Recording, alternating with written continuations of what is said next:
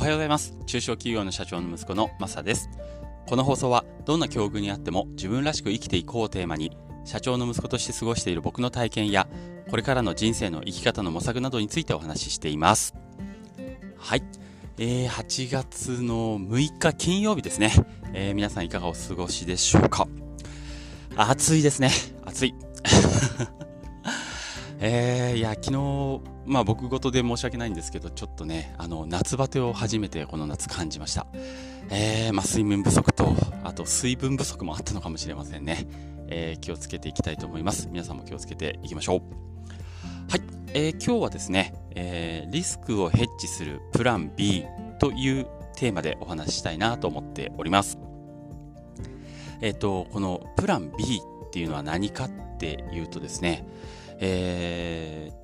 ー、例えばメインで何か事業をやっているますよね。大体の授業はメインの授業を持ってると思うんですが、もしそのメインの授業がうまくいかなくなった時に、じゃあ次これだよねっていう2の手3の手をいくつ持っているかで、えー、そのリスクをかなり、えー、軽減できるよねっていうような考え方です。プラン B。まあメインの授業がプラン A ってことかな。で、プラン B ってことだと思うんですけど、えー、そのリスクヘッジってすごく大事だなっていうところです。これで、まあ、よく言われてる、あの、一番有名な例が、あの、なんだっけ、富士フィルムとコダックの例ですね。両方とも、えー、カメラの市場で、えーえー、世界でシェアを競ってた2つなんですけども、えー、コダックはもう残念ながら潰れてなくなってしまって、富士フィルムは残ってると。で、えー、富士フィルムの場合ですね、あのー、この、なんだろう、写真のフィルム事業に注力していたんですが、デジカメが登場した時に、そのメインの、えー、フィルム事業っていうのがかなり、えー、将来的にわたって影響が出ると、えー、いち早く察知してたんですね。それで、えーと、そのプラン B というところでもうその写真事業がうまくいかなくなった場合にじゃあこのフィルムというところに目をつけて例えば、えー、今ではねあのそのバイオの分野その細胞膜と細胞膜とかの、えー、フィルムにちょっと僕よくわかんないですけどフィルムにこうそういう技術に使われていたりとかあとは化粧の分野とかね、えー、そういったところにそのフィルム技術っていうのを、えー、転用するプラン B っていうのを、えー、作使って今ではむしろ昔のカメラ事業よりも、えー、売上業績伸びてるというような状況になってます。一方世界シェアナンバーワンを取ってた、えー、写真の、えー、事業のコダックは、えー、デジタル化の波に乗れずにですねえー、ずっと今までの既存のプラン A で進んでいったがばっかりに、プラン B を持ってなかったばっかりに潰れてしまったと。いう、まあ、よく言われるこの非常にこう、そう、えー、何？相対的っていうのあのー、いうような、えー、関係性のあるやつですね。えー、これがプラン B リスクヘッジって話です。で、えっ、ー、と、こっからなんです、本題なんですけど、じゃあ僕のプラン B は何かなっていうふうにちょっと考えていました。で、僕は、あの、この9月に、あの、父の会社を辞める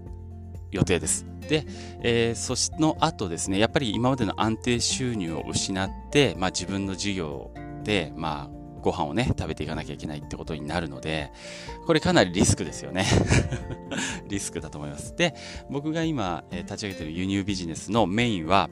えー、自動車の塗料です、の販売です。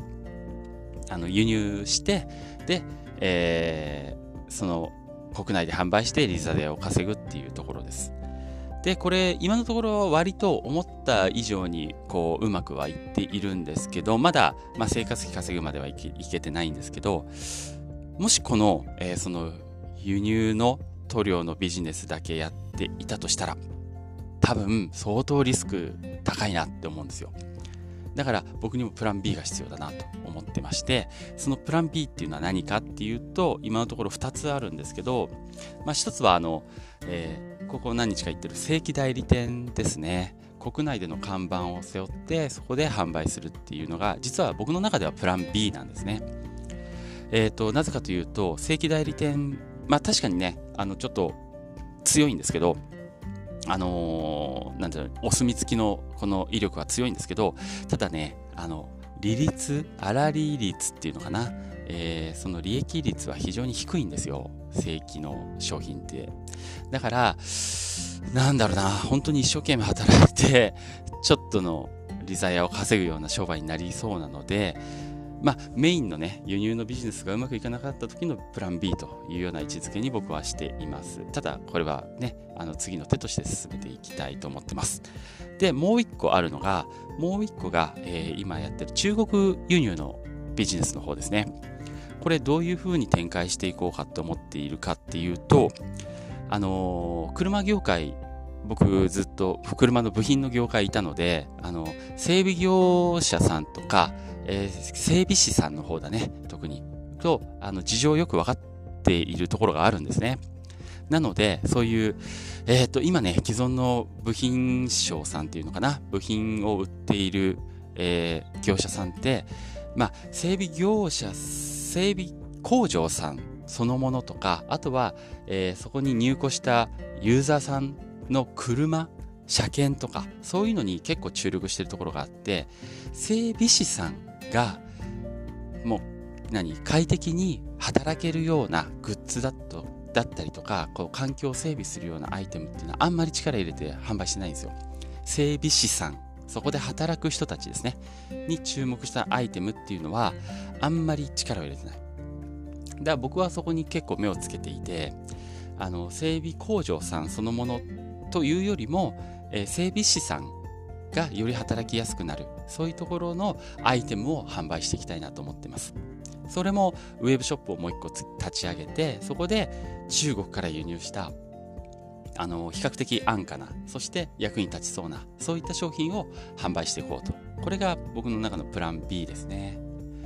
そのまあプラン B というか並行していくんですけどこっちの方は。で、えー、どれかね、メインのその輸入ビジネスが、今ね、為替も結構変動が激しいので だからそのメインの輸入ビジネスが、その塗料のビジネスがうまくいかなくなりかけても、その他のプラン B という部分で、えー、なんとかね、えー、リスクをヘッジしていきたいなと、今のところは考えていました。というところかな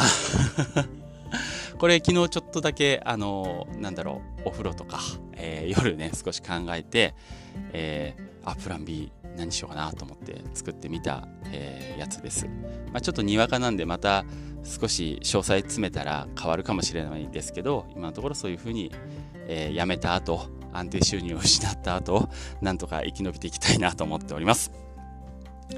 はい。ということで、あ、一個だけ補足ごめんなさい。えー、っと、その中国輸入の、えー、整備士さんに注目したものでっていう話の中で、えー、実際今ね、あの、お客さん回りしながら、こそこそ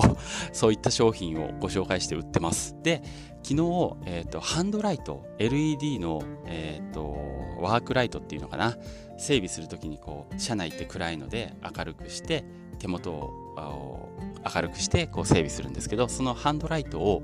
ちょっと売って回ってたんですね。あの紹介して回ってた。それが3つ売れました。あ結構やっぱりそういった商品需要があるなって改めて思ったのでまあそういう風な形で進めていきたいと思います。はい。ということで